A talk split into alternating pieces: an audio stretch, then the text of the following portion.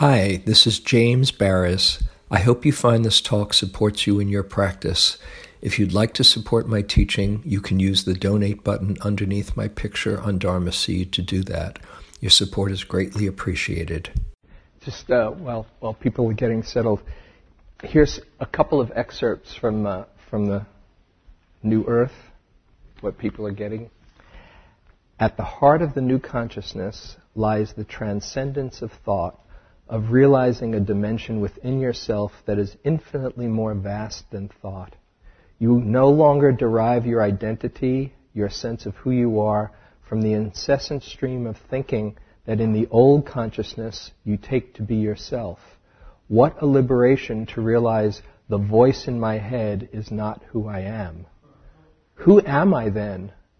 the one who sees that, the awareness that is prior to thought, the space in which the thought or emotion or sense perception happens. When you don't cover up the world with words and labels, a sense of the miraculous returns to your life. For this to happen, you need to disentangle your sense of I, of beingness, from all the things it has been become mixed up with that is to say, identified with. This disentanglement is what this book is about. And to some extent, that's what uh, this talk is about, too. Uh, there's some space if you want to move. And, and over here. There's some space if you're if you want to move up a couple of spots.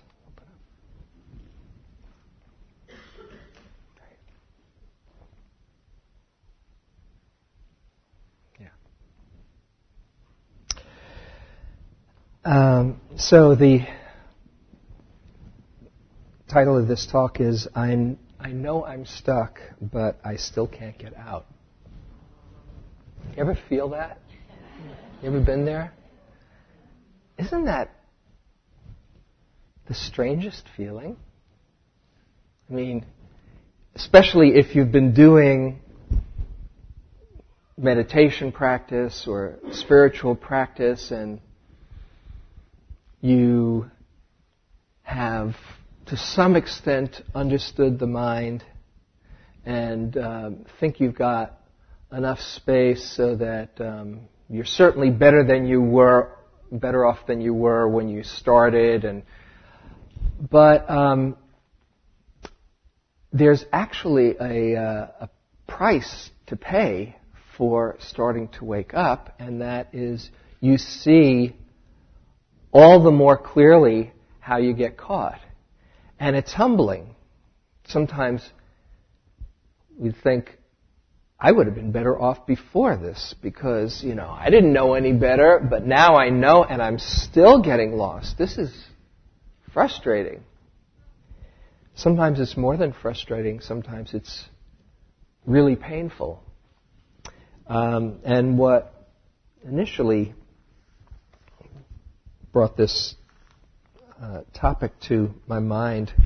It's funny, sometimes it happens where something kind of starts the, the process and then there's these different similar messages that line up and, uh, and a topic becomes more obvious, it kind of presents itself, uh, which happened with this last week.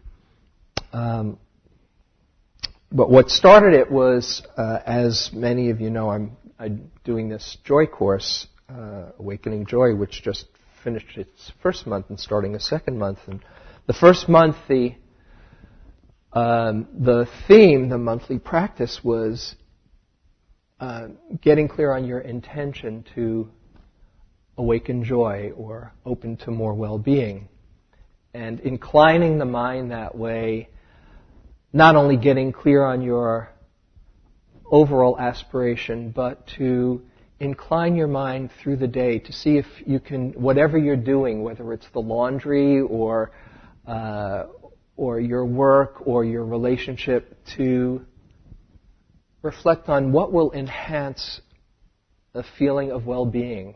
Uh, what can, what thought can I have that will open up to more well-being at this time because we can get into automatic routine um, habits and kind of sometimes feel we're just getting through or it's drudgery or we get stuck or life happens basically. And so just to incline the mind to be open to that, not to grasp, not to not to try to make anything happen, but just to be open to that.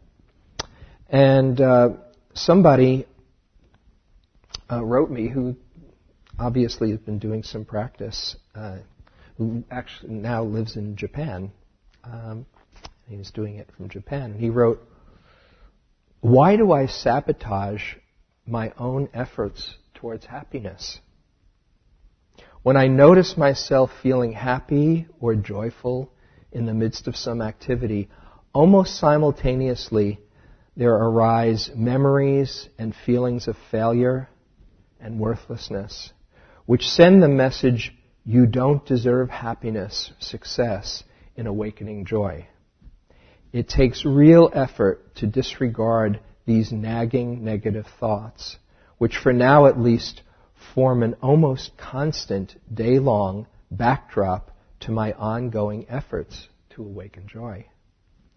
I need to get on my own side totally in this endeavor. But how? Why do these voices want me to fail? And how can I silence them?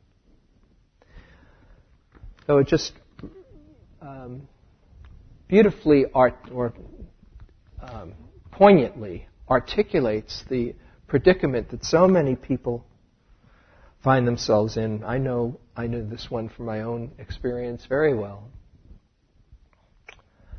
and sometimes when we're inclining our mind either towards well-being or towards loving kindness or towards any wholesome states, if you've ever, ever done any loving kindness practice, metta practice, in, intensively on retreat, then you probably um, know the phenomenon of, of the purification process. There you are saying, May I be happy. May I be peaceful. And there's another part of you going, yeah, right. Not in this lifetime, you know. You know. May you, may you be filled with, with peace. May you be filled, filled with love.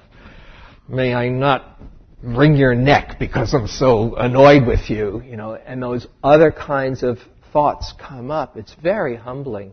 Or, as I've mentioned before, on first time I did an intensive loving kindness practice, retreat all these old memories of really unskillful stuff coming in one after another, just like, oh, I can't believe I did that. I can't, what an awful person I am. That's a natural part of the process. It's not that you're doing anything wrong, but if you're willing to open up not only to the wholesome states, when you open up to the wholesome states, when you open yourself up to allow for it all, then you'll see everything else that gets in the way. So, as he said, and uh, there were a few other comments like that as well uh, that, that, were addressed to me. Um, this is confusing but it's quite natural. Because a lifetime of habits don't disappear instantly. You know, it would be great if you just said, okay, now I see it. Oh, right thought? Light thoughts make you feel better? Heavy thoughts are a drag? I'll just only have light, light thoughts. Okay, let's get no more heavy thoughts. Good luck. And so you have to both respect the fact that this is not an instant, overnight transformation, and also hold it in a way that it doesn't become that much more frustrating. Hmm. The, the word that really gets us into trouble why? Why do these thoughts, why do these voices want me to fail? Now you can say that in a couple of different ways. You can say, why do these voices want me to fail? As we commonly would, with frustration, with amazement, with aversion. Or you can go a little bit deeper and ask, you know, why? Why does this happen? And in that asking, not with a, a frustration, but with a spirit of inquiry, maybe there's, uh, there's some more possibilities to relate to it wisely. Besides the why, then there's the the bargaining that can come through if you've done some practice. You know, well, I know I've had this experience before, and when I was mindful one time, I just watched it, and it was amazing. It it went away. So, aha, I'm just going to be mindful. I'm just going to be mindful, and then maybe, then it'll go away. Okay. Freaking out, freaking out, freaking out. Come on, still freaking out. Come on, come on, come on. Or, I know, mindfulness isn't here, compassion is maybe here. I'll just be compassionate. I'll just hold it. Oh, yes. You're really doing it real, so sincerely. Okay, let's bring some compassion to it. Come on, Kuan Yin. Come on, everybody. Let's get, let's get going. Let's hold this with so much compassion that it just dissolves it and gets rid of it. Come on. Oh, I need more compassion. I need. This will get you really twisted up and, and that much more enmeshed. Last week, um, if you were here, how many people were here last week? It was, it was great. Uh, we had this wonderful Rinpoche, Anam Rinpoche, uh, who was here, who wrote this book, um, which is right now out of print. They have to make more because I think it's going to be very popular. Uh, the title of the book is No Self, No Problem. And, uh, and he, um, can everybody hear us? This okay? And he, um, he was talking about the ego as, um, what did he call it? The self-terminator? Was that the, uh, you know, the self-terminator, you know.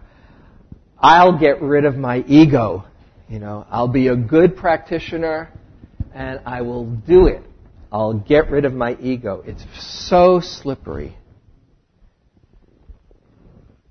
Here's the deal.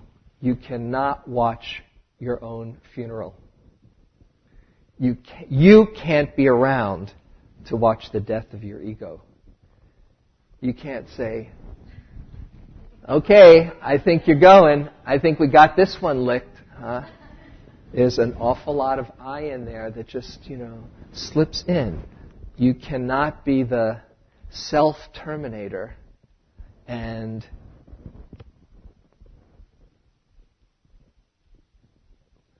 set yourself up for a pass fail test.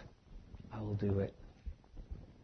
So it's a, it's a very basic predicament that we all share. There's a saying in, in India, it's one of my favorite little pithy sayings.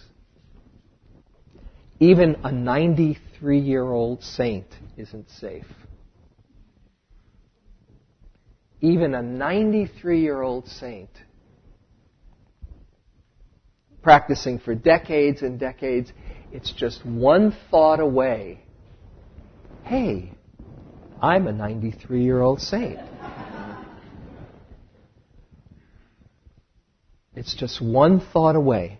And when you think of how many roshis and and, uh, and and masters and you know wise religious figures have gotten caught and seen some falling off a pedestal, it's not that they didn't have the wisdom. The wisdom comes through when we're not in the way. So the wisdom that would come through is deep, true wisdom. But the ego can coagulate in just a moment, and that wisdom is obstructed once again. Even a 93 year old saint isn't safe. And I thought tonight part of what I do in this, this talk is share a little bit about uh, the Buddha and the Buddha's mm, working with this predicament. I've mentioned this from time to time, but I thought I'd read a couple of passages. Uh, as you may or may not know, in in uh, in Theravadan Buddhism, there is this um, figure Mara, M-A-R-A, which is the um, embodiment of temptation, confusion, um, evil, someone would say, you know, Mara, the evil one. And whether you take it literally or metaphorically, uh, this is a, a figure that this is the figure that visited the Buddha before he was enlightened and tried to tempt him and tried to frighten him and tried to throw doubt at him. Finally, the, the last the last thing after he was uh, after he had tried to frighten and, and tempt him, the, Mara said, you know, what gives you the right? What makes you think you have the right to become enlightened? Doubt is the final, is the final one. And then the Buddha puts his hand down, as you might know. Let's see this. In the gesture of um, touching the earth, as the earth is my witness to all the countless lifetimes of work that I've done, I have a right to be enlightened, to be completely liberated. And then Mara leaves. But that's not the last encounter the Buddha has with Mara. In fact, after the Buddha is enlightened, at least in the Pali Canon, there are numerous exchanges between the Buddha and Mara. And I thought I'd read a few tonight, just so it's not just a throwaway line. Oh yeah, the Buddha would would uh, be visited by Mara. Here's a few of them. Okay. So this is interesting. Try to wrap your mind around that. There you are, or there he is, a fully enlightened being, completely awakened. And Mara the embodiment of confusion comes to tempt him, comes to try to knock him off his pedestal. Mm. Here's one. Mm. I read a few. While the Blessed One was alone in seclusion, a reflection arose in his mind. I am indeed freed from that grueling asceticism. This is after he was enlightened. Maybe I'll just uh, I'll read a little bit more. Uh, on one occasion, the Blessed One was dwelling at Uruvela on the bank of the river Neranjara at the foot of Goatherd's banyan tree just after he had become fully enlightened. Okay, so this is fresh, sparkling fresh. Yeah, wow, that feels good. Um, I hope this is not blasphemous or anything. Then, while he was alone in seclusion, a reflection arose in his mind. I am indeed freed of, from that grueling asceticism. You know, he had tortured himself and, and practically starved himself for six years. And uh, he'd go in to bathe in the river and could barely get out because he was so, so weak. Finally, I'm freed of that grueling asceticism. It is, in, it is good indeed that I'm freed from that useless grueling asceticism. It is good that steady and mindful I have attained enlightenment. Then Mara, the evil one, having known with his mind the reflection in the Buddha's mind, approached the Blessed One and addressed him in verse. Having deviated from the austere practice by which men purify themselves, being impure, you think you're pure? You've missed the path to purity after he's enlightened, you know. Then the Buddha, the Blessed One, having understood this is Mara, This is Mara, the evil one, replied to him in verses, having known as useless any austerity aimed at the immortal state, that all such penances are futile, like oars and rudder on dry land, by developing the path to enlightenment, virtue, concentration, and wisdom, I have attained supreme purity. You're defeated, end maker. Then Mara, the evil one, realizing, the blessed one knows me, the fortunate one knows me, sad and disappointed, disappeared right there. Okay. So that's the first of these is about 25 pages of these encounters that the Buddha had with Mara after his enlightenment. This is in the um, the Samyutta Nikaya collection of connected discourses. I'll just read a few more. Maybe you can relate to it. Mm-hmm.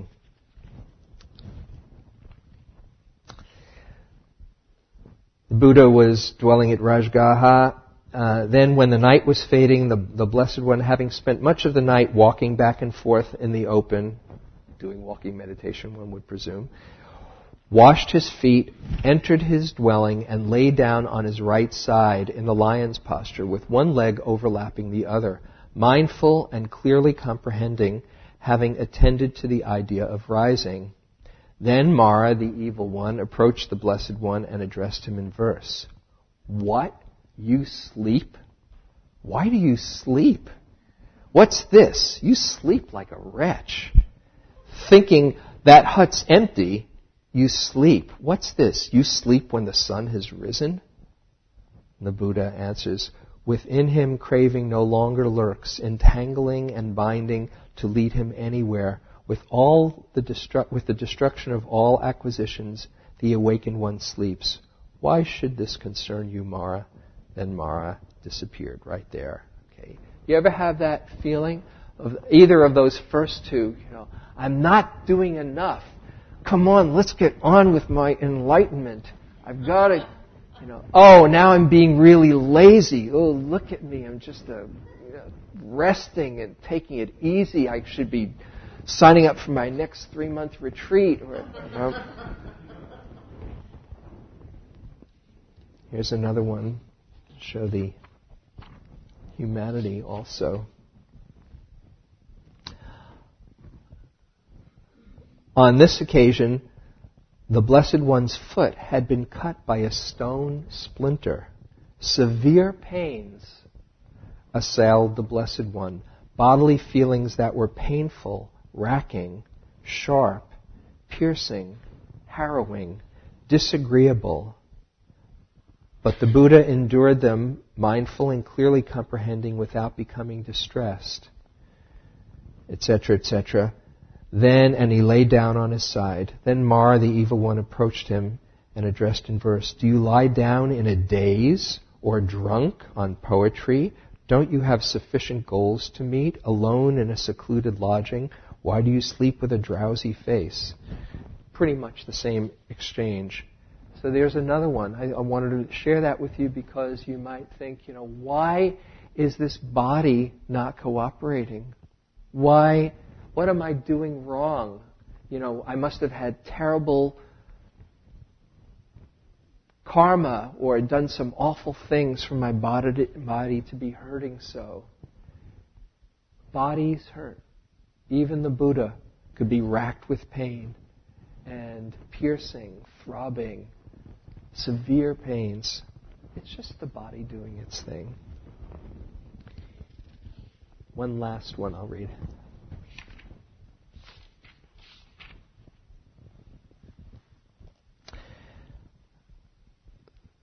On this occasion, Mara had been following the Blessed One for seven years. So this is not like, you know, a week or two after he was enlightened, or maybe a few months later. Seven years later, seeking to gain access to him, but without success.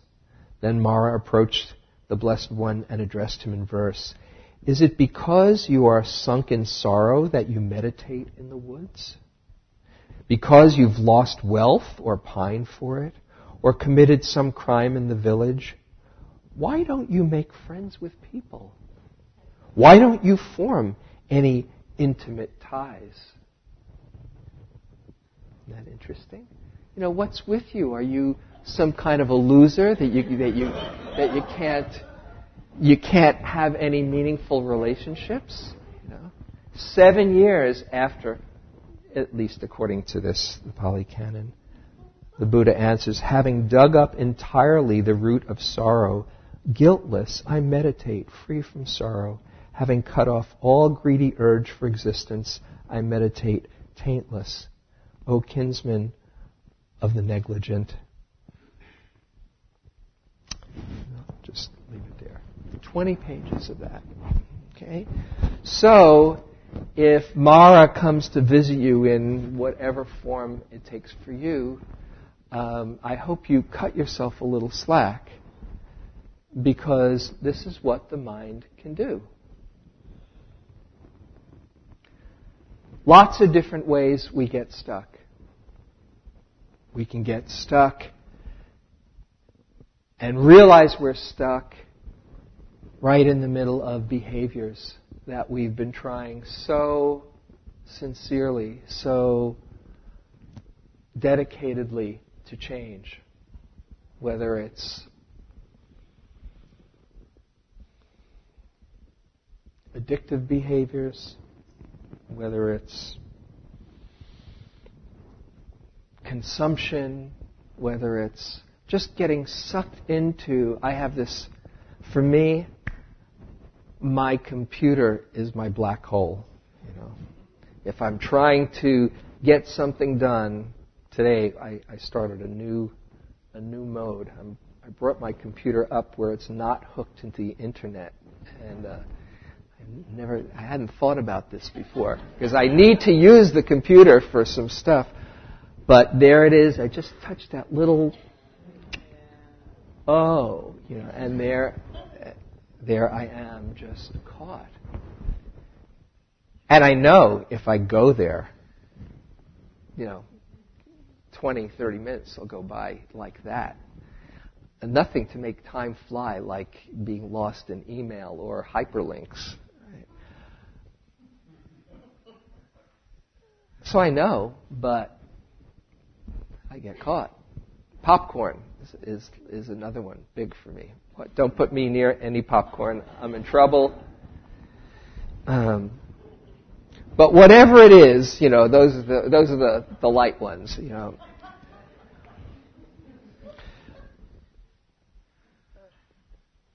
We can get stuck in our speech. We have an intention to have this really good healing with our partner or our coworker who keeps on pressing our buttons and say, okay, I am going to use this as practice now. I think I've got it licked. And before we know it, we're back in our roles and we're saying things that we regret once again.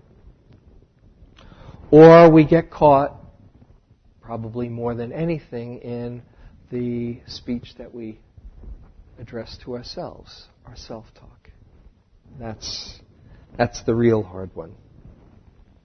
Because there we are, not only getting caught in whatever way we find ourselves outside, but then we add that second dart that the Buddha talks about over and over. I can't believe I'm caught again. And that's the painful one. So I just want to ask before we go on for you to make this a bit more personal and reflect in your own life the ways that you get stuck.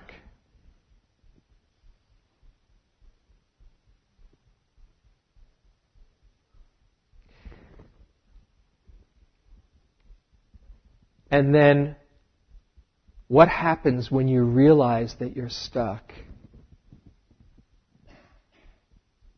It can go a couple of different ways. Maybe sometimes you realize you're stuck and you really understand it. What's going on there?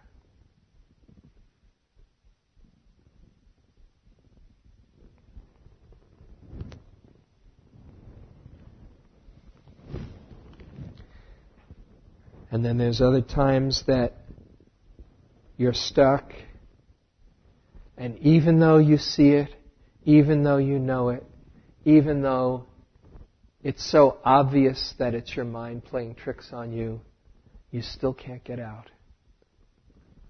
What's going on there?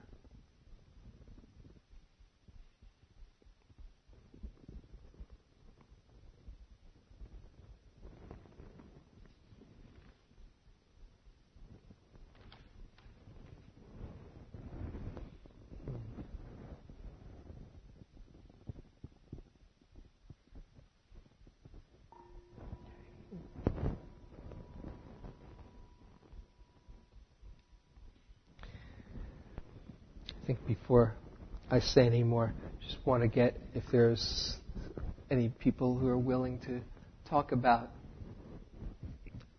about the uh, the last one. What goes on when you get stuck and you and you can't seem to get out, even though you know better? anything that you feel like sharing.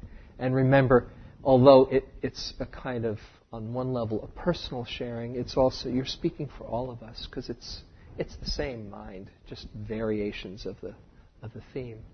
Any anything that you observe. Uh, what happens to get you stuck so that you you can't seem to get out, or what what conditions um, create that sense of no exit? Yeah, Claudia. Right. Um, it's just, I'm not going to elaborate on any specific situation, but it's attachment. It's you get attached, and it's wherever it brings you, whether it's sadness or, you know, yearning or whatever. It's being attached and. Mm-hmm. Okay, the old second noble truth, attachment. Yeah, yeah Dennis, right? Yeah. Real close. I have had the question recently. I have had the question recently. Why is this so difficult? It's different. I think it's a different take in what you're saying here, but it's the same result, the same end. Why is this so difficult? So, I catch my mind going off and I try to bring it back. I'm walking my dog, trying to do walking meditation, being present.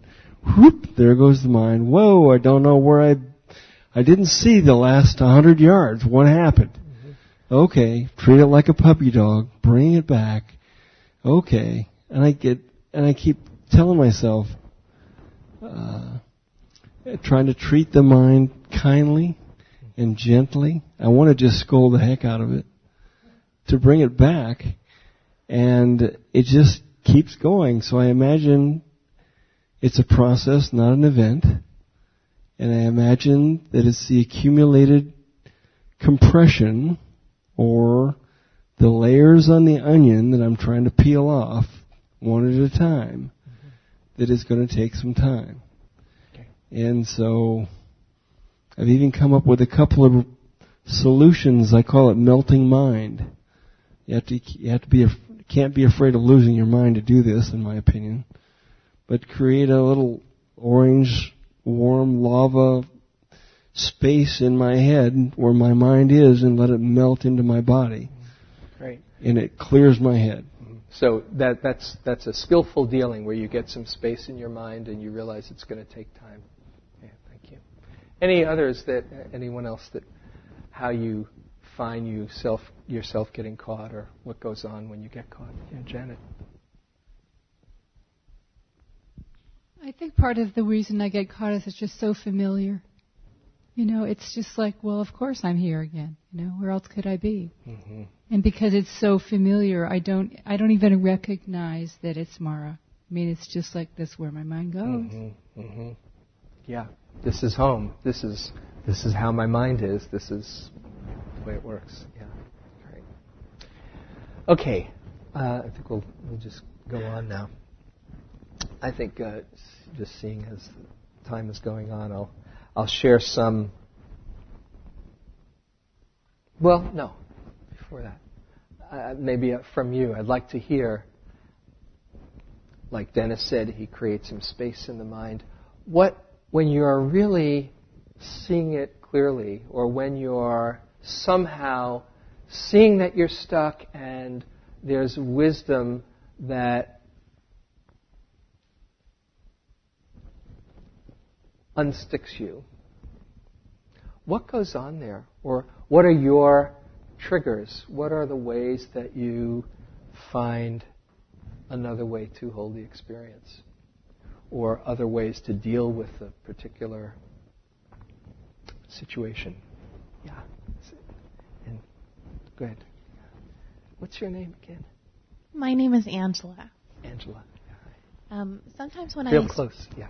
sometimes when I experience stuckness, uh, it usually happens um, when I receive some sort of a shock, and then I fall back on old patterns of being or thinking, and uh, I feel really frustrated with myself because I know that I've been through this before and overcome it, and I can't believe I'm so stupid as to fall back into that. And then I try to stop, and I say, well, who's calling who stupid? who is the person who is calling you know i'm calling myself i'm calling myself stupid and it doesn't make any sense. Uh, the voice that is calling me stupid is not big me. It's a small part of me. It's an mm. echo from the past that mm. comes from that earlier experience. Mm-hmm. And once i realize that big me can't be calling me stupid it's like everything relaxes a little bit and then i feel a lot more compassion and space Beautiful. Well, you, you just uh, hit upon one of the things that I was going to say that I, I do want to share, which is uh, really the. It was that similar question that woke Eckhart Tolle up. If you're, if you haven't read The Power of Now, he was near suicide when he was 29. He was. Was really, really bad. He said, "It got so bad." I'll just read a little bit of this. Mm. The most loathsome thing of all was my own existence. Everything else was loathsome in the world around him. What was this what was the point in continuing to live with this burden of misery? Why carry on this continuous struggle? I could feel that a deep longing for annihilation, for non-existence was now becoming much stronger than the instinctive desire to continue to live. I cannot live with myself any longer. This was the thought that kept repeating itself in my mind. I cannot live with myself any longer. Then suddenly, I became aware of what a peculiar thought it was. Am I one or two? If I cannot live with myself, there must be two of me the I and the self that I cannot live with. Maybe I thought only one of them is real. I was so stunned by this strange realization that my mind stopped. I was fully conscious, but there were no more thoughts. Then I felt drawn into what seemed like a vortex of energy. It was a slow movement at first and then accelerated. I was gripped by an intense fear and my body started to shake. I heard the words, resist nothing, as if spoken inside my chest. I could feel myself being sucked into a void. It felt as if the void was inside myself rather than outside. Suddenly, there was no more fear, and I let myself fall into that void. I have no recollection of what happened after that. And when he awoke, he never went back to sleep in some ways. And then it took him a, a, little while to figure out what happened. For the next five months, I lived in a state of uninterrupted deep peace and bliss. After that, it diminished somewhat in intensity, or perhaps it just seemed to because it became my natural state. So, this is one, just as you say, Angela, I can't, when you have that thought, I can't stand myself any longer, who is it that's not standing yourself? It's like you become the awareness that's seeing this yucky self, as soon as you're the awareness that sees, then that whole self coagulation is revealed. But it's unusual to stay there. That's the extraordinary thing. Why that happened to him happened to Ramana Maharshi when he was 17 and just he went through this intense fear, thought he was dying. He said, "I'm going to explore death."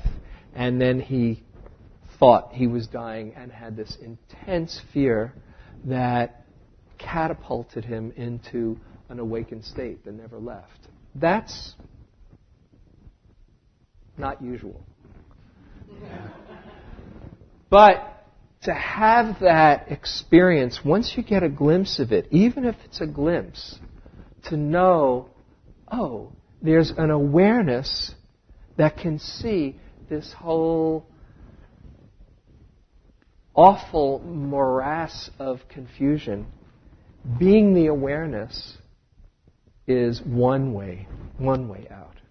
And so, more and more as you become familiar with that space, it's something to just cultivate. Oh, what is it like? You know, there you are. That's why when we do the when we have mindfulness practice with strong emotions, it's like exploring the emotion with real curiosity. Oh, what does terror feel like? What does sadness feel like? What does anger, rage feel like? Because in the in the investigation of that, that's simply curious, that's not battling, that's just saying, oh, let's check this out. You're not, you're not adding on that layer of wishing it would go, and there's simply the awareness that's exploring the landscape of it. And so you become the awareness that that dance of contraction and confusion is operating in. Ah, the awareness. I'm not that fear. So that's a very high level. I'll mention a few others.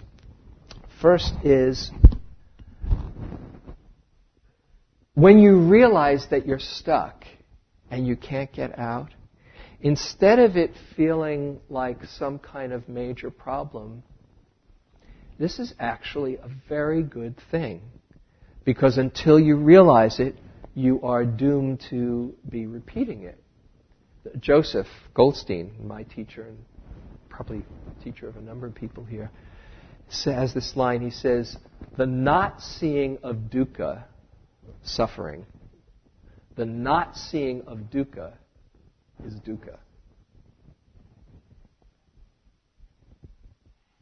If you can see there's dukkha, as painful as it is, there is the possibility of transformation. Pema Chodron says also something like that. She says, delight in that which sees the dukkha.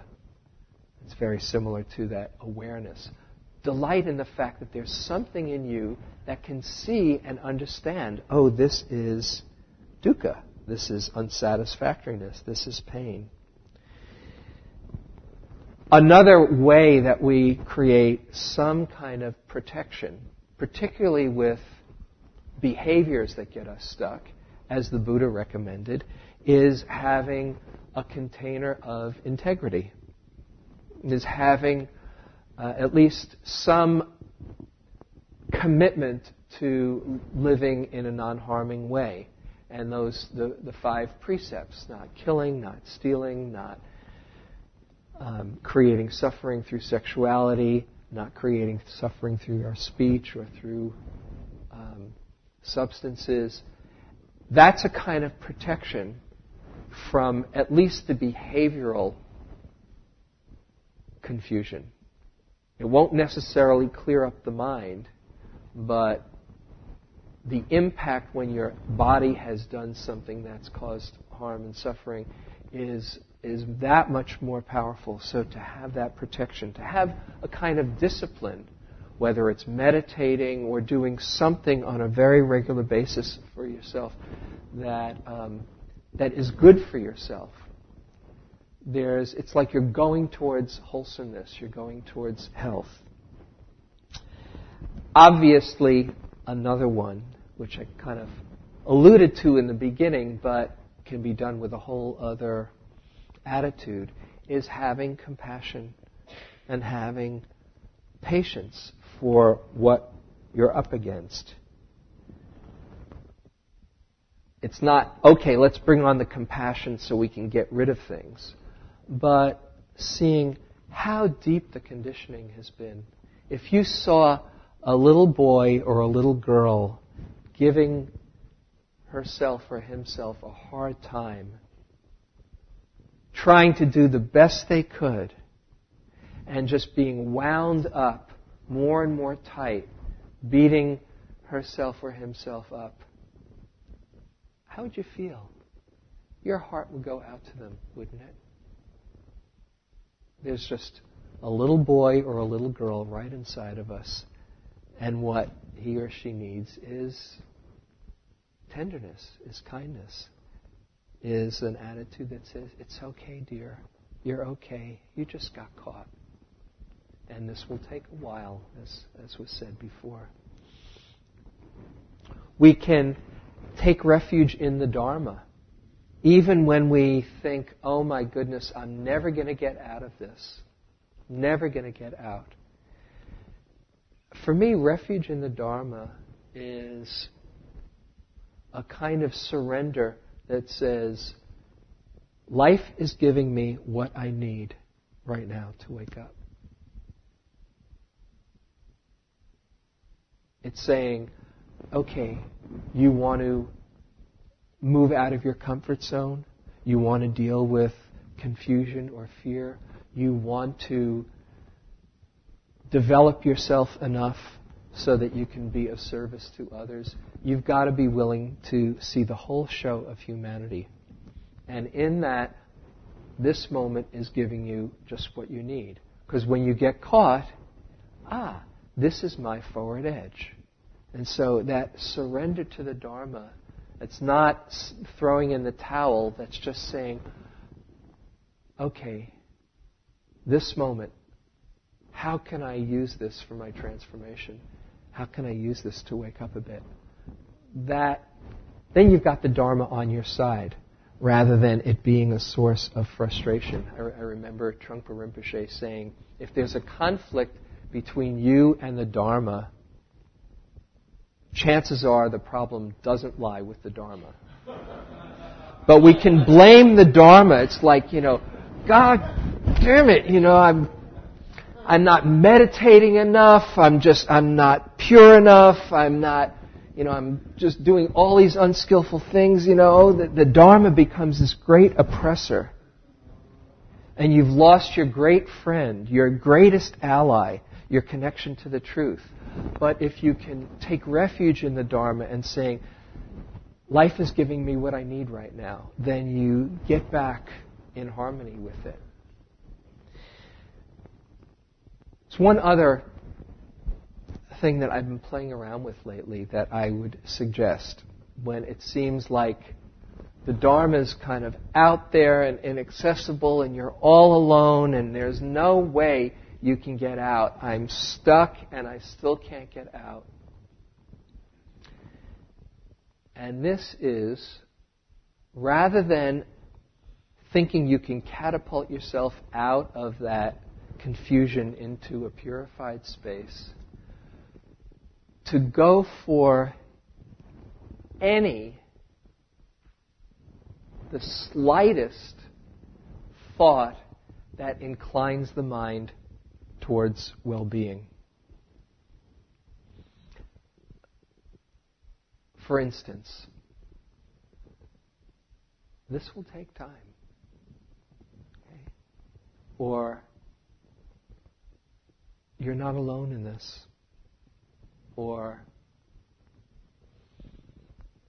it's really hard now, but I've gone through this before. Or, life is pretty hard right now, but there's so many blessings.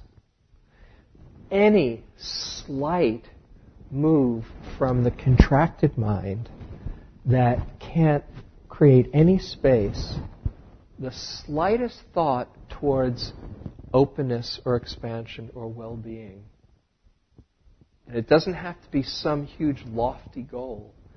Just anything in the field that you can think of that shifts that implosion, that stops it enough that just says,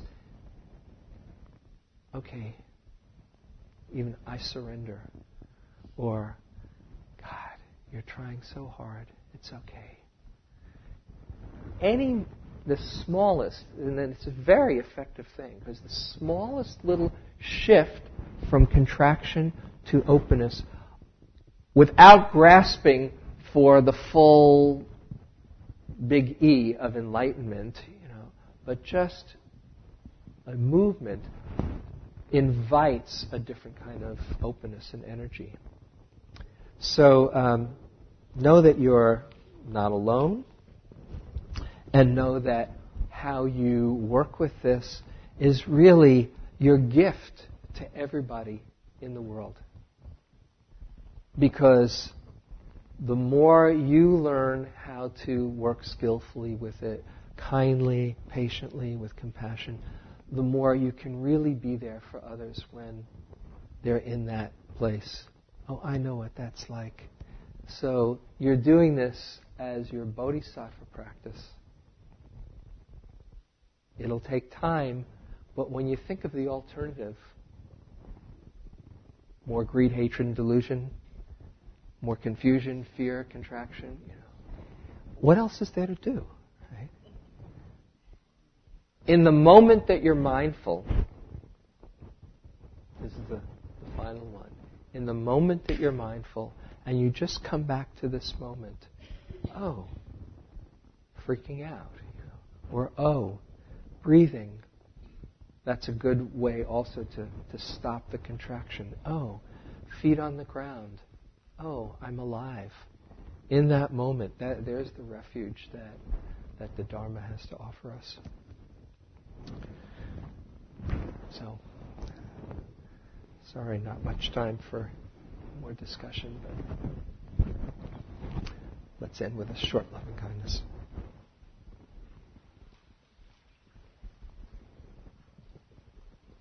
Just feel your heart center. Breathe in through the heart center and allow that area to soften. Breathe in benevolent energy from around you. Doing some loving kindness is a, a wonderful way to also interrupt the contraction and confusion.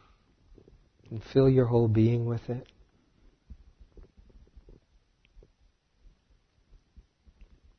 And breathe out, surround yourself with that benevolent energy.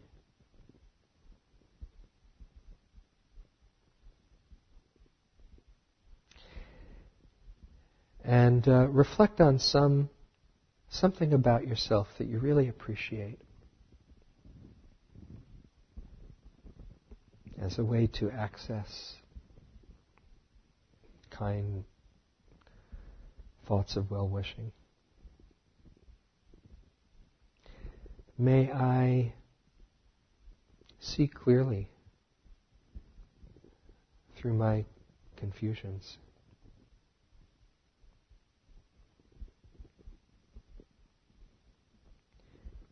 May I open to all the love that's inside and share it well.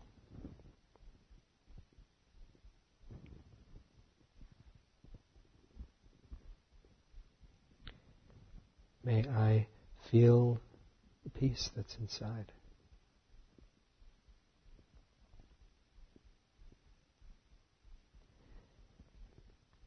May I remember my true nature, realize it fully.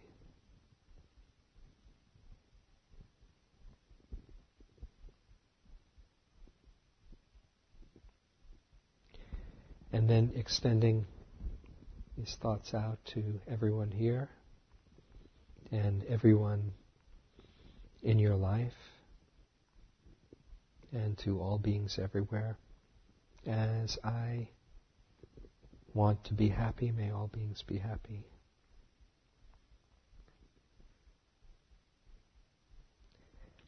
As I want peace, may all beings have peace in their lives.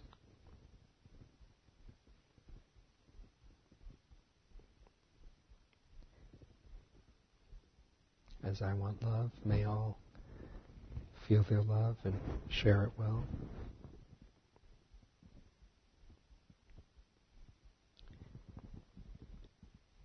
May all awaken to their true nature. And may our coming here together have a rippling effect and be of benefit to all beings everywhere. May all beings be happy and peaceful and free.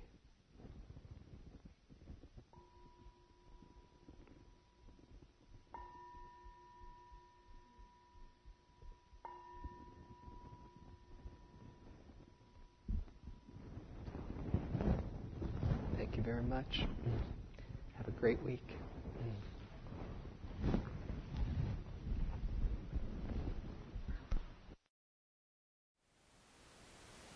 Thank you for listening. To learn how you can support the teachers and Dharma Seed, please visit dharmaseed.org slash donate.